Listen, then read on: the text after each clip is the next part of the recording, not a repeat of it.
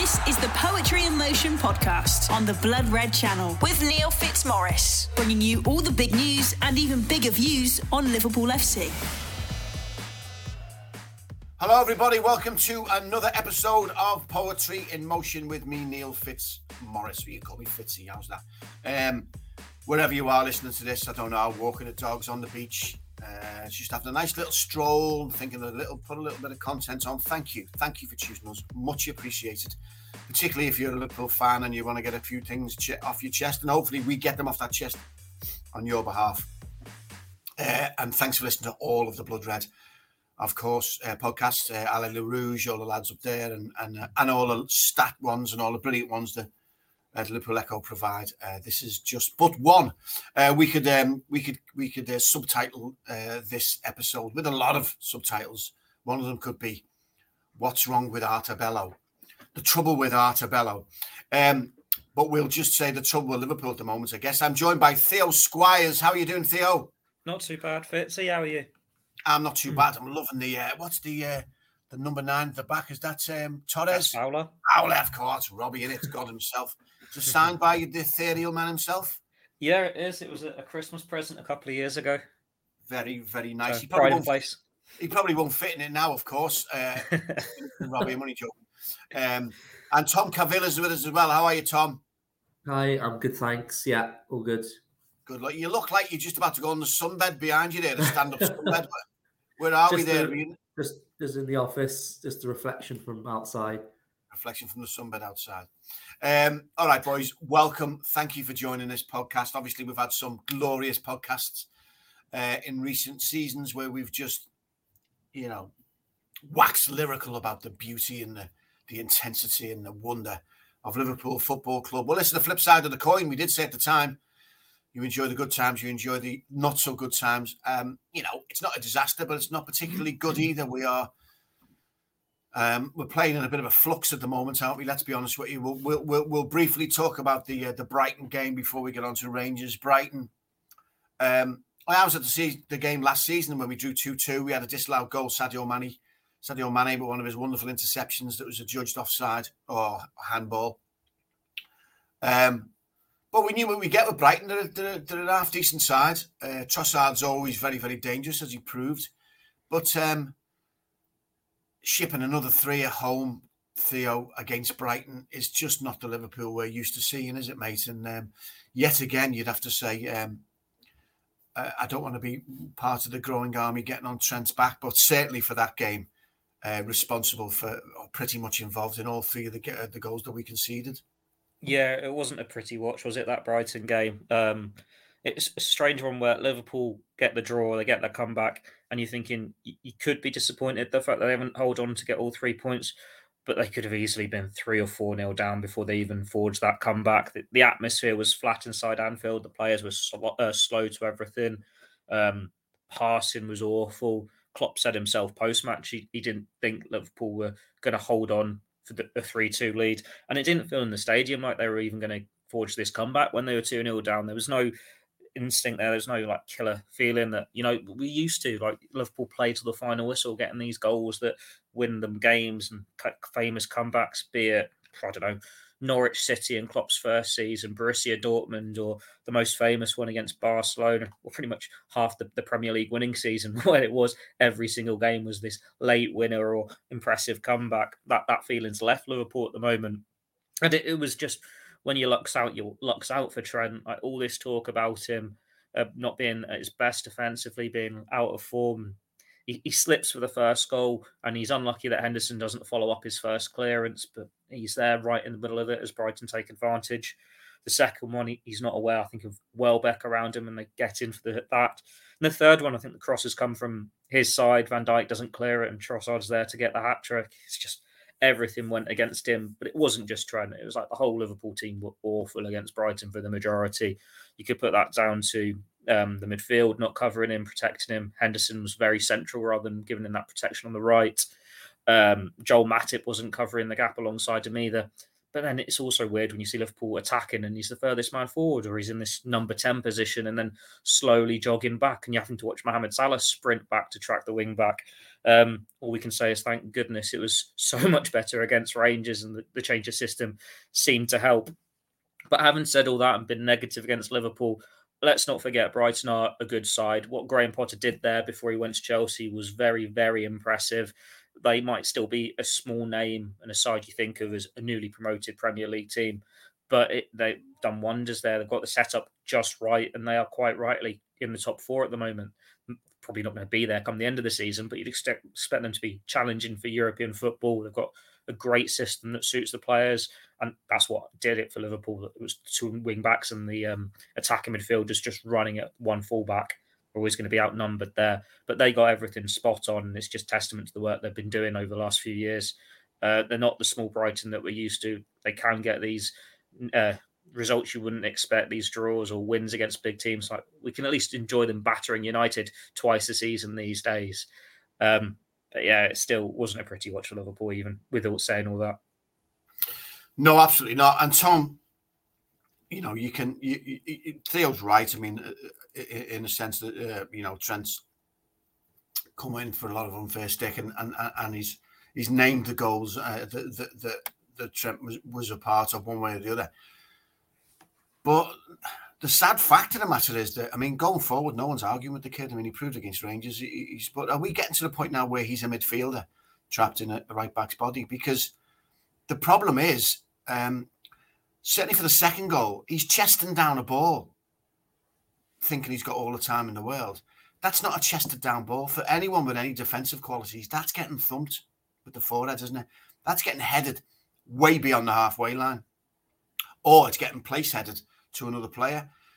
Um, we've got we've got Trent who's trying to like gracefully chest this ball down as though he's forty yards further up the pitch. I mean, it, it's it, however way you slice this, I, I, I don't know what the percentage is, but I would imagine that um, the vast majority of goals conceded by Liverpool this season have come from that side of the pitch, which means that people are playing to that side of the pitch because they know they're going to get a result there.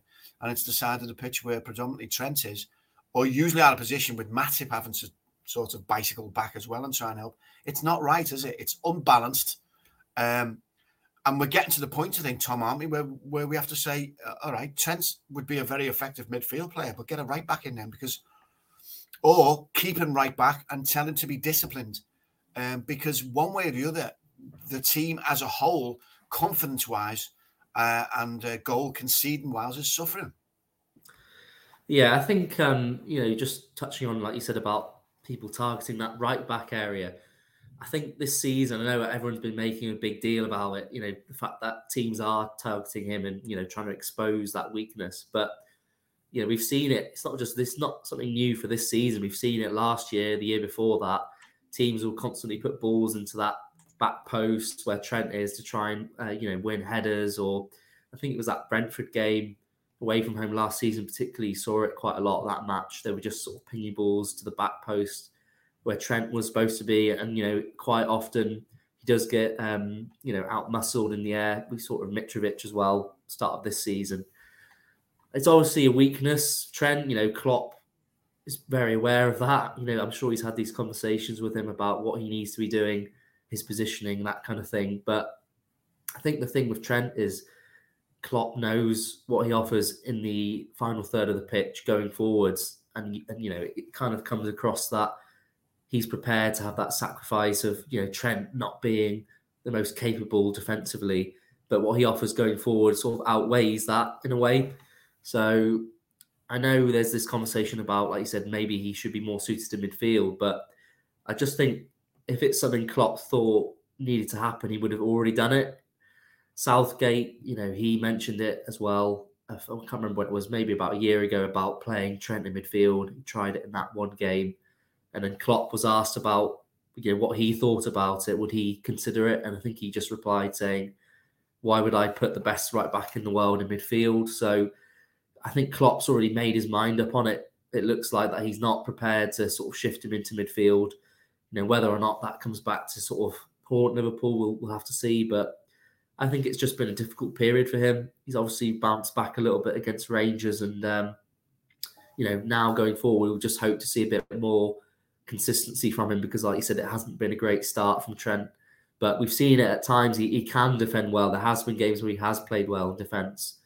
Um, I think it was the Champions League final against Real Madrid a few years ago. He was very strong in that game defensively, even though he was coming up against you know Ronaldo and people like that that game. So I, I think we've got to trust Trent and Klopp. I think Klopp's obviously you know he's made up his mind about it. You know, maybe whether that changes further down the line, we'll have to see. But I think for the moment, we won't be seeing Trent sort of push forward at all. Poetry in Motion on the Blood Red Channel. Well, you say that, Tom. He does it every game. This is my point. I mean, Klopp is saying he doesn't want to play him in midfield, and he and, and he's a right back. Why should he put a right back in midfield? He he he goes out of position in every single game. He is sometimes the furthest up the pitch. You would argue in some matches that he's that he's not centre mid because he's he's just outside the box. I don't.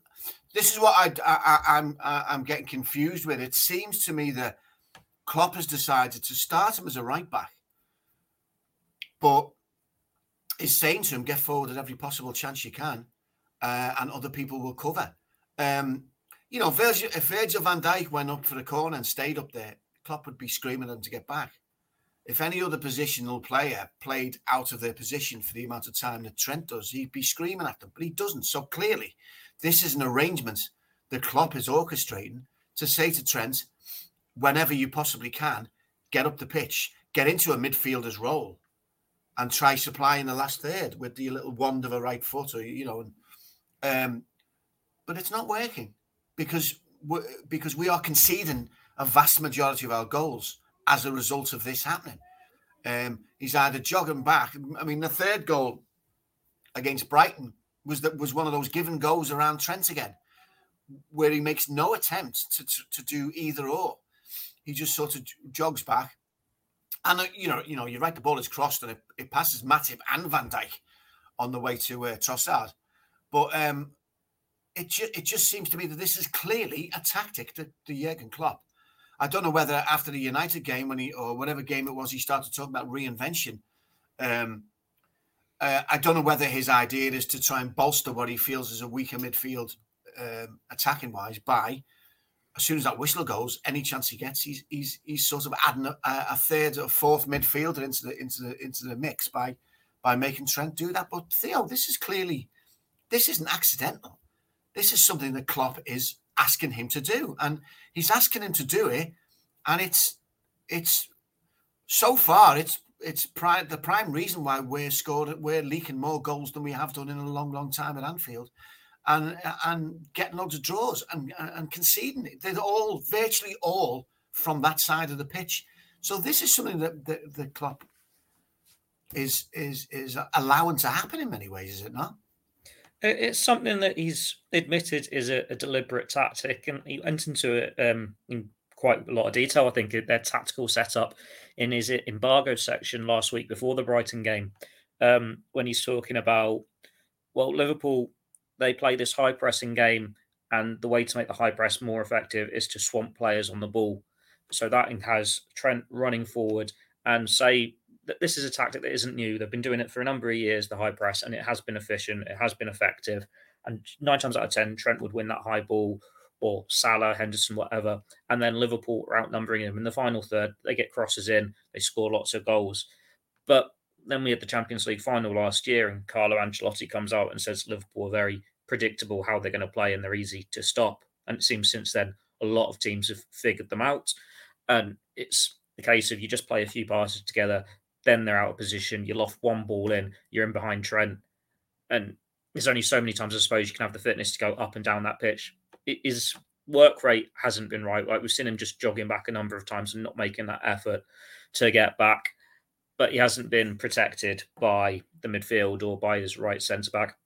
And Klopp said it was well, you're still supposed to have three at the back. You have your centre backs with the right sided centre back covering Trent, and say Fabinho drops in as the third man in the middle. So you still have that protection there but it wasn't working. Teams were just passing around Liverpool. They were finding those gaps, and it, it suited Brighton especially with that wing back because then when Trent was back, as you can say, you do just do the give and go around him because you've got two players outnumbering him. But that's why we saw the tactical change against Rangers. And Klopp addressed this as well. He, he said um, we wanted to defend differently. Like what we've been doing hasn't been working. We wanted to defend differently, and we saw the benefits of that. It's hard to say how effective this new 4 4 2, 4 2 3 1, whatever you want to call it, formation will work against an Arsenal or a Man City. But against Rangers with two in midfield, it worked.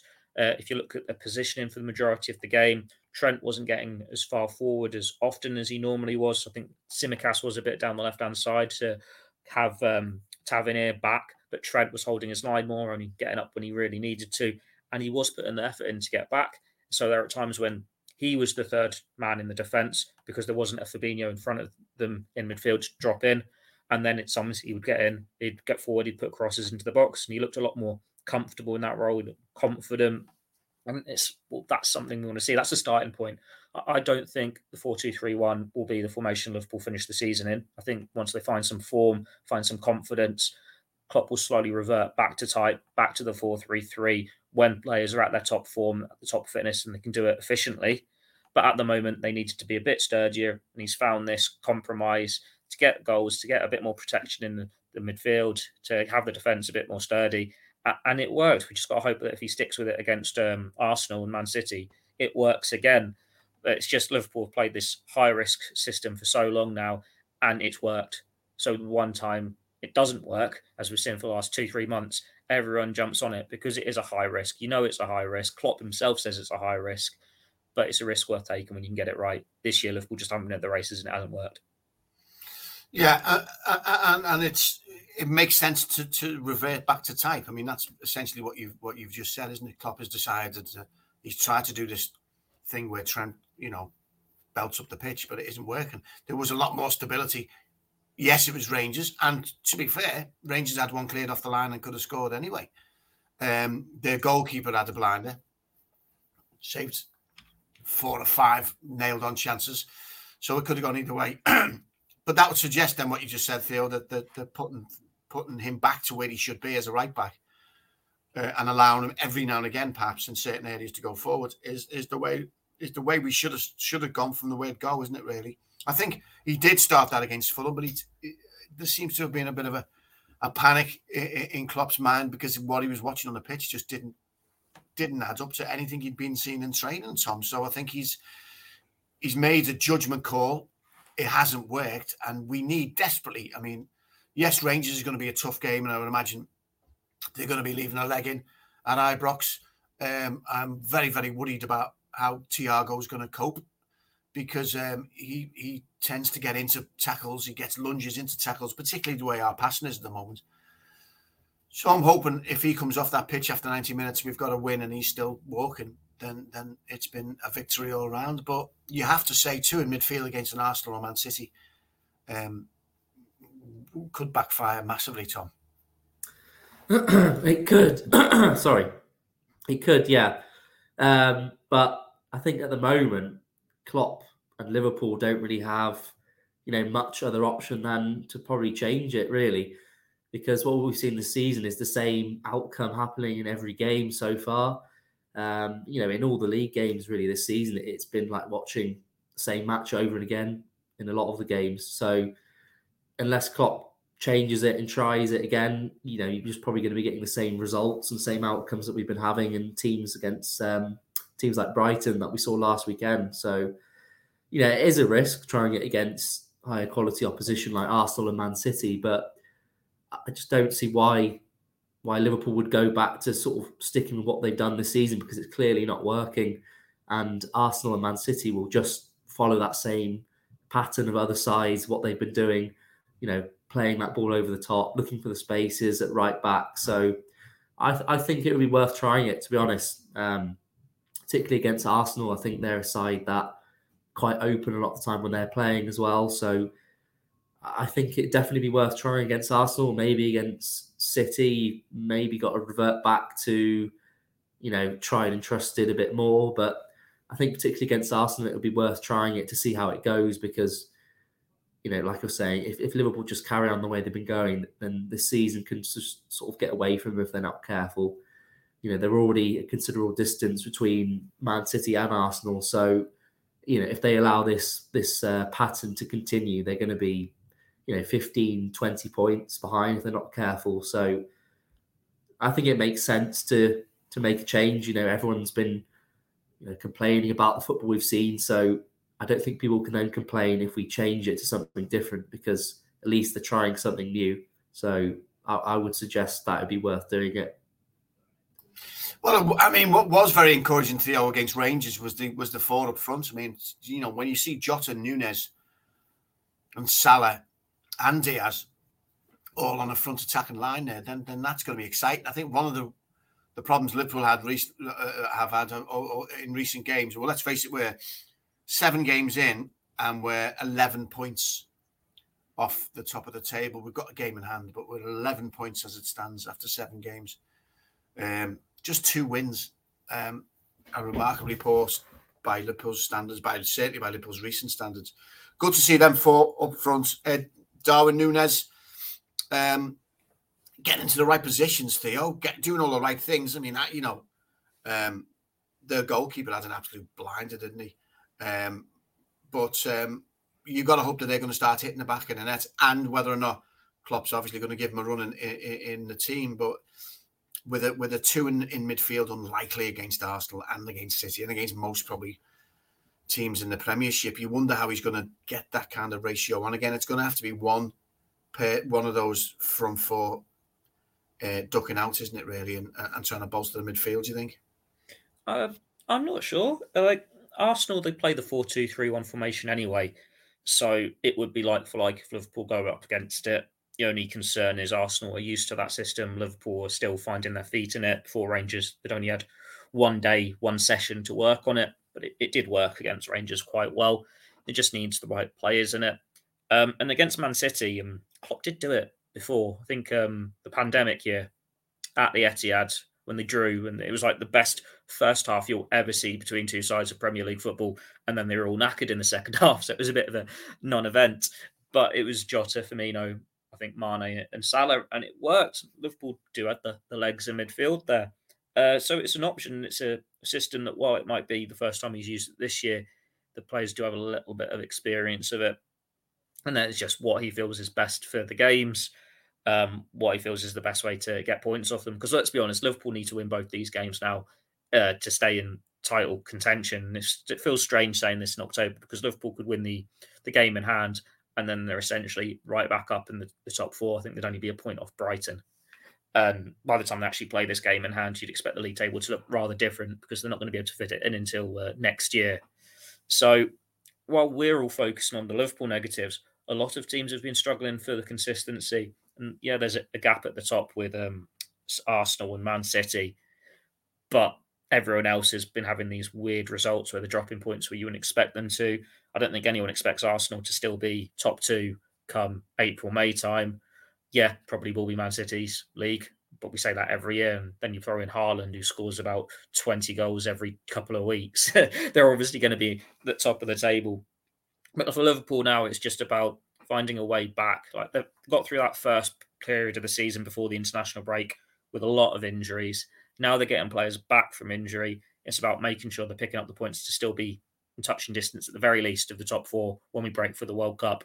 And then you just go full at it after the World Cup when you've got a bit more of a normal schedule. You've got your players back from injury, and then everything opens up, whether it's in the Champions League, Domestic Cup, Premier League.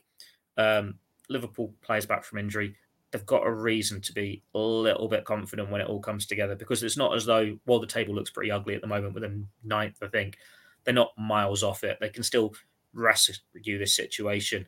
It might be a couple of wins and draws that shouldn't have happened. But then you think of the chances Nunez has missed, and I'm doing a piece on this at the moment.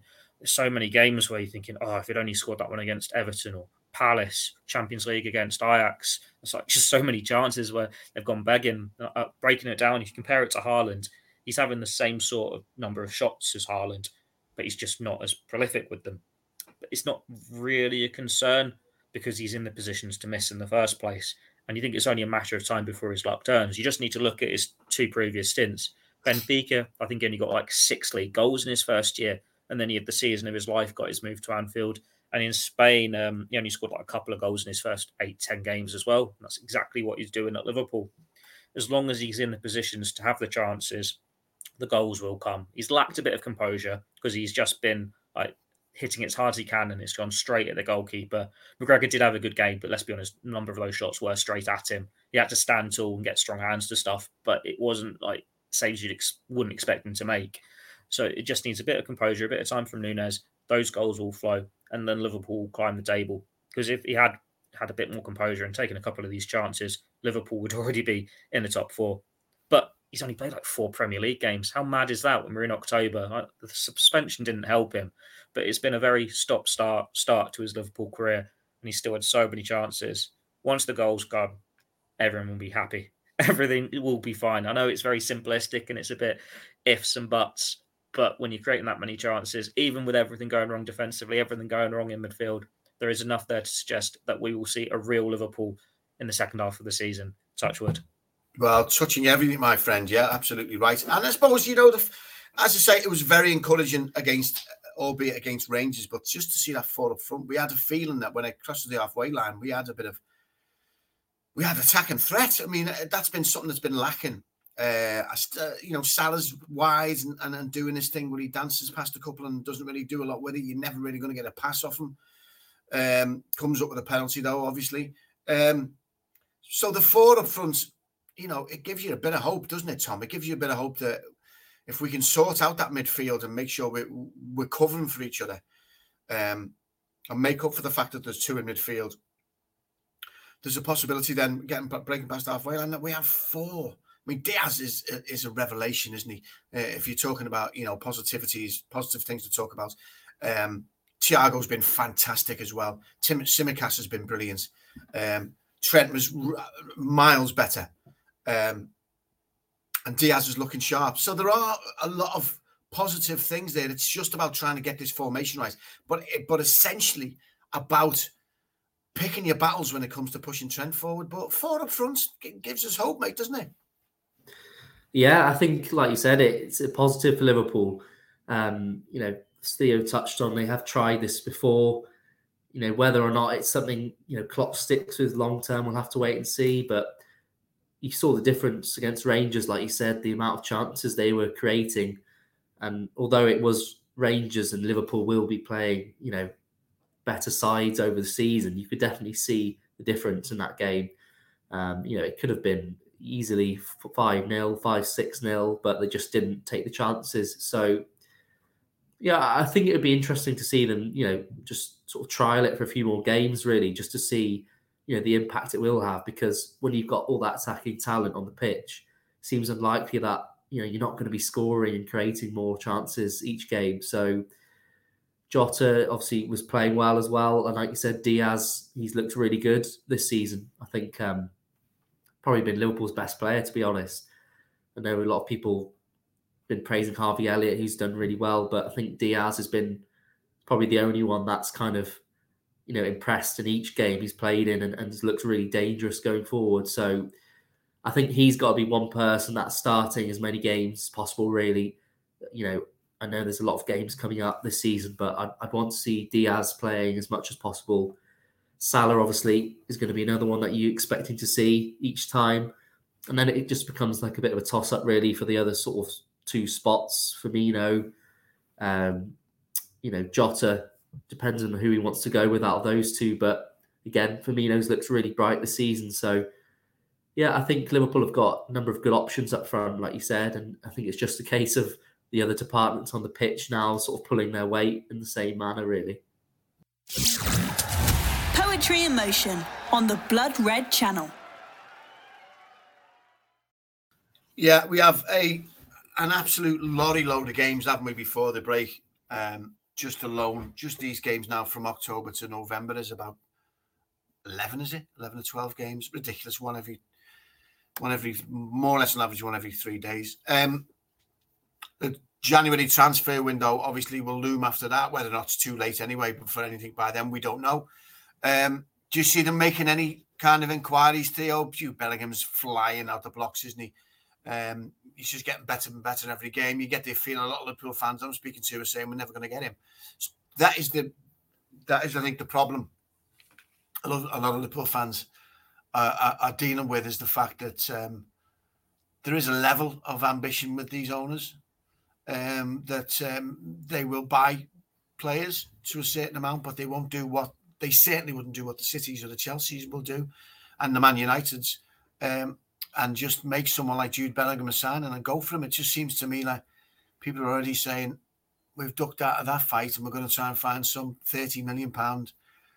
17 year old starlet who will be Jude Bellingham in three years. It seems to be, uh, it's a very frustrating thing, Theo, isn't it? When, when that seems to be the case time after time. And there has to be this this Liverpool side has to be strengthened in the next window. There's, there can't be any doubt about that. And we'll get to the Arthur Melo situation now, where he's clearly a signing that either Klopp didn't want or he, he doesn't seem to have any business with him. The guy's the guy's running this story that he's trying to be he's trying to be match fit, so he's trying his very very best, and he's playing in under twenty three games. It seems like a really straight, seems like another Ben Davies situation, doesn't it? Where if Klopp isn't sanctioning these signings, he just has nothing to do with them.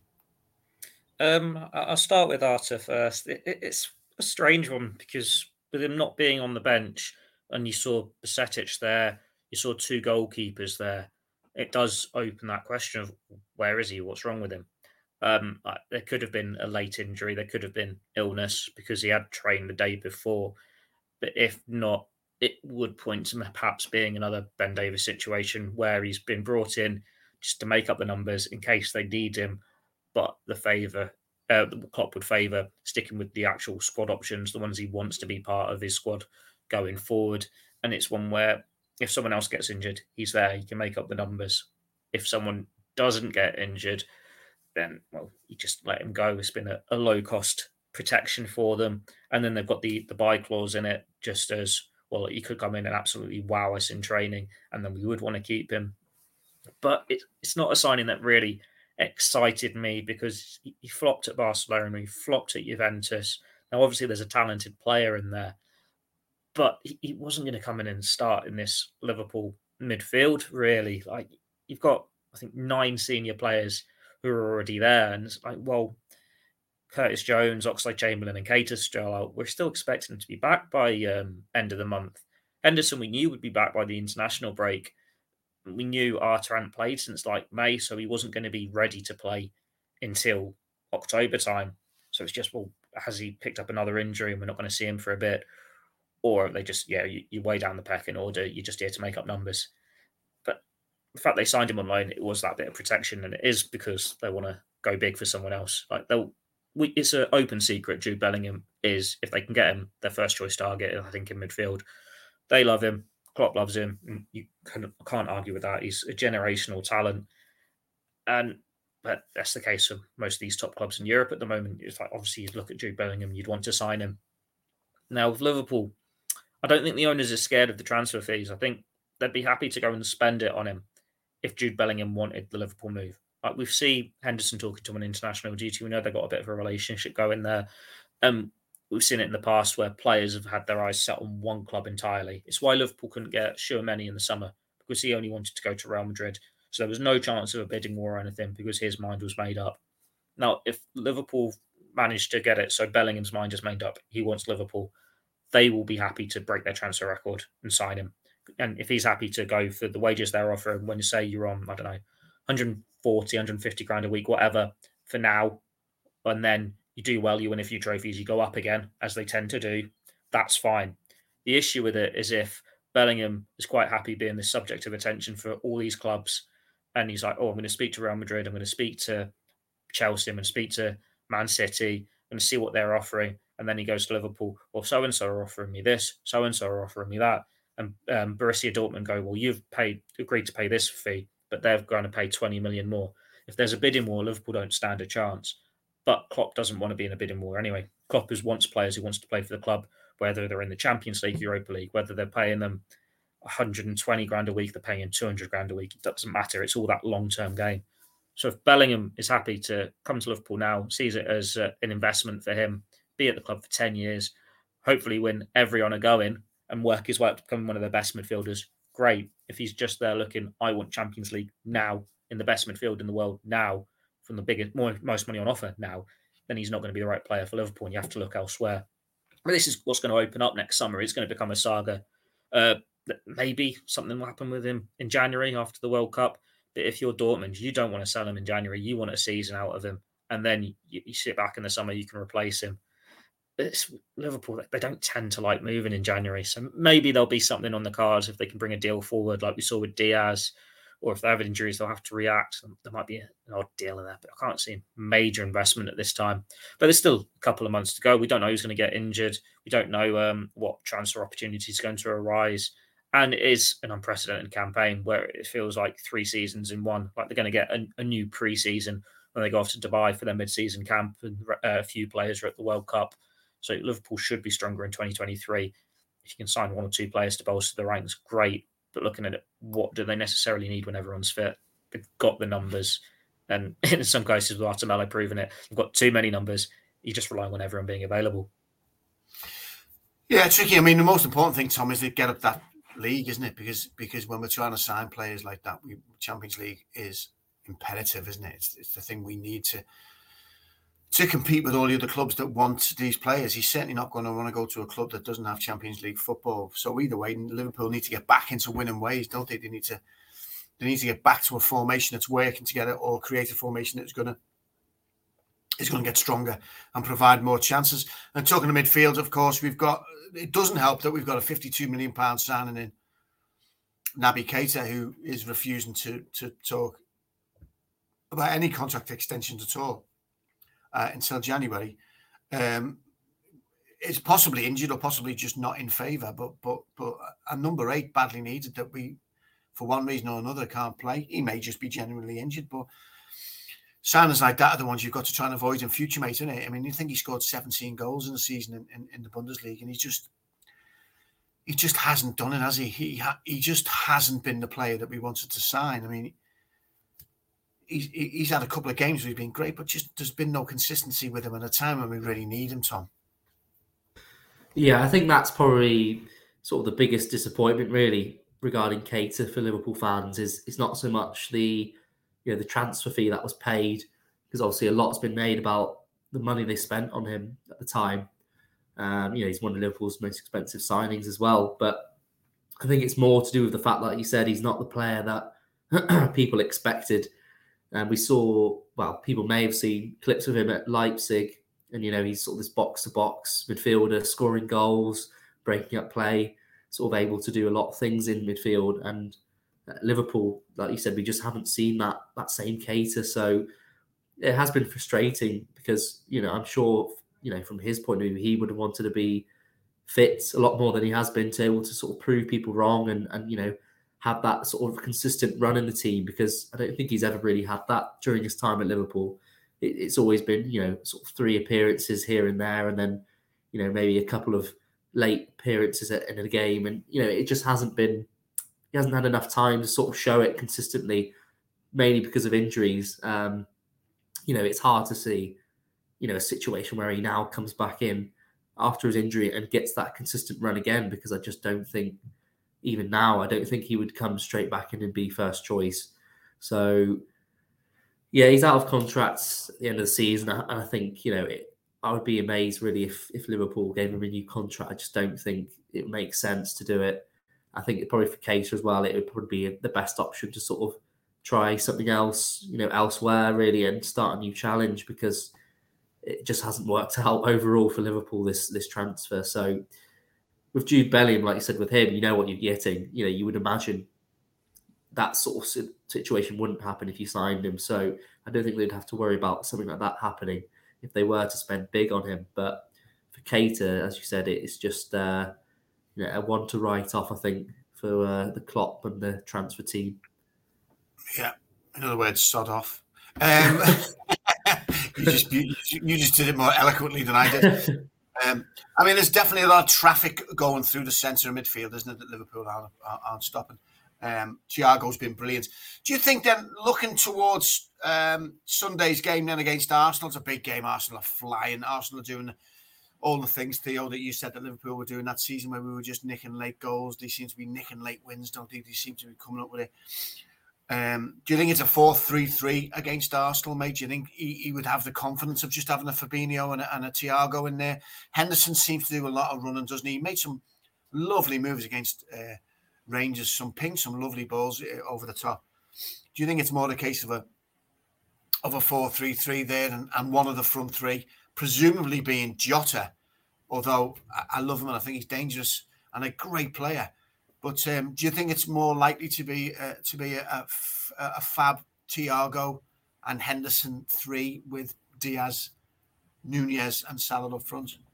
Oh, just made me think about that Henderson chip through ball to Nunez there. That, that was glorious, wasn't it? Spectacular from him. Really nice balls, didn't he, Hendo? Very intelligent. Yeah. Um, it, it's a strange situation where, as poor as the four three three has been this year, you, wouldn't necessarily have an issue with Klopp using it against Arsenal. I think you can go for both systems. Like Henderson and Thiago work well as the two against Rangers, but Fabinho has played a lot of time in a two in his career, be it with Monaco or with Brazil. Um, it's so it, he's something he's comfortable with, and it should give him a bit of protection because he wouldn't just be the last man. He's horribly out of form at the moment. But then at the same time, you think you'd bring him in and start one of these games, and it was giving him a rest against Rangers. Um, it, it, could go either way. Like a midfield three of Henderson, Fabinho, and Thiago on paper is the strongest midfield at the moment, but it didn't work against Brighton. Uh, maybe there's another tactical change they can do there. So Henderson, for example, isn't bombing forward as much. He sits a bit deeper to cover for Trent if you're having Trent going up the line. Um, with the, the attack, it's, it's interesting because Jota loves a goal against Arsenal. Firmino loves a goal against Arsenal. Salah loves a goal against Arsenal, but you're not dropping Diaz. And Nunez is just unleash the chaos. You know, if he starts, mad things are going to happen. You know, if he comes off the bench, mad things are going to happen. Um, but then we're talking about Liverpool actually having options, and we won't be able to say that for the first couple of months of the season. The fact that we can't second guess what Klopp's going to do is a good thing. Uh, as I mentioned earlier, Arsenal play 4 2 3 1 themselves. They're very much in form at the moment. You've got uh, Saka and Martinelli offering so much pace and trickery on the wings. Jesus has been an inspired signing. I, think we all looked at them last year when they were playing well. They just lacked that goal scorer in a, up front to get them into the top four. Well, now they've got that uh, goal scorer. Odegaard's living up to his potential as the number 10. Xhaka has suddenly turned into a player um, but Liverpool got enough in them to cause Arsenal problems. Uh, it's just either formation could work. If the right Liverpool turn up on the day, then they should get the win. Like we know how good they are. They seem to be Arsenal's bogey side in recent years, and as good as Arsenal have been, they did lose. Was it to United a few weeks ago? So there's something there you can have a go at them. Four two three one. I think if you go for it against Arsenal, it's the Liverpool formation for until the end of this break, until the World Cup. Like this is what Jurgen Klopp will stick with. If he goes back to four three three, it's just about finding that confidence again. But when they've got these options and can play both systems, if we're struggling to work out and we watch them every week, you'd like to think Arteta's going to be struggling too, and that could play into Liverpool's hands. That's really got me excited now. The idea. I mean, I was starting this pod thinking, no chance would you do a four-two-four-one, a four-two-three-one. But it's starting to feel like that could be a really good idea, Tom. It's starting to feel like, you know, sometimes as a red, you're watching, you go, Liverpool's Liverpool fans' ethos has always been just go for it. If we get beat 4 0, but we but we fall on our swords, go for it. Don't do this five at the back nonsense and fart arsing about. We don't normally do that. And now looking at that formation, there was a lot more press. And again, I know even when I was watching the Rangers game, I was saying to myself, I know people are going to say there's only Rangers, and that's fair enough. But there just seemed to be a little bit more energy, Tom, than there has been in, in, in previous games in Liverpool. They've been off the pace. They seem to be snapping at it. We did say in the last pod that this Rangers first game could be exactly what we need to take a little bit of confidence into Arsenal at the at the Emirates, and and that could be the case. So who knows if if um, Fab is horribly out of form, if um, you know if Thiago and Henderson can hold that too, it's an exciting front four up there, isn't it? And they can cause anyone any any damage. Yeah, I think if this Rangers game hadn't sort of taken place before this, you know, it's probably likely they would have just stuck with the, the 4 3 3 and, and, you know, just tried it again against Arsenal and see how it went. But like you said, the fact that it's worked so well against Rangers, there's you know it's, it's hard to make a case of sort of going against that now that you've seen the benefits of it and, and the impacts it can have. So you know we've seen it against Rangers; it can work. So you know I think it's worth I think it's worth trying it against Arsenal. Um, it just doesn't seem like the right idea at the moment to sort of revert back to a system that hasn't been serving Liverpool well this season. We've seen it sort of in every game. Um, so he may well go back to 4 3 3, may throw Fabinho back in and just surprise us all. But um, I think it's worth trying it. Like Theo said, it might sort of surprise Arsenal. They may not be expecting it. And I think just with the way things are at the moment in the league, Liverpool, in a way, haven't really got anything to lose by trying it because if you go back to 4 3 3 it doesn't work, everyone after the game is going to be saying, "Oh, why did you stick with four three three? Should have got should have kept with four three three one." And then Klopp's going to be in a difficult position where you know he's having to justify why he's gone back to that sort of old system that hasn't been working. So, yeah, I think it's worth doing it. Whether or not he does it, we'll have to wait and see. Poetry in motion on the Blood Red Channel. We will indeed have to wait and see. Two massive games coming up, boys. Two massive games. Um, Rangers aside, Rangers are, are, the meat in an Arsenal Man City sandwich, and um, City's a home, so the crowd can play a huge part in that. Um, watching them at the moment is, is is a bit depressing, isn't it? Because it just looks like it's like playing Monopoly with one of your horrible cousins who just bought everything up in the first five minutes, and you and, and then you landed on his hotel all the time, and he just smiled at you with his chubby green teeth and said, "Give me some more money."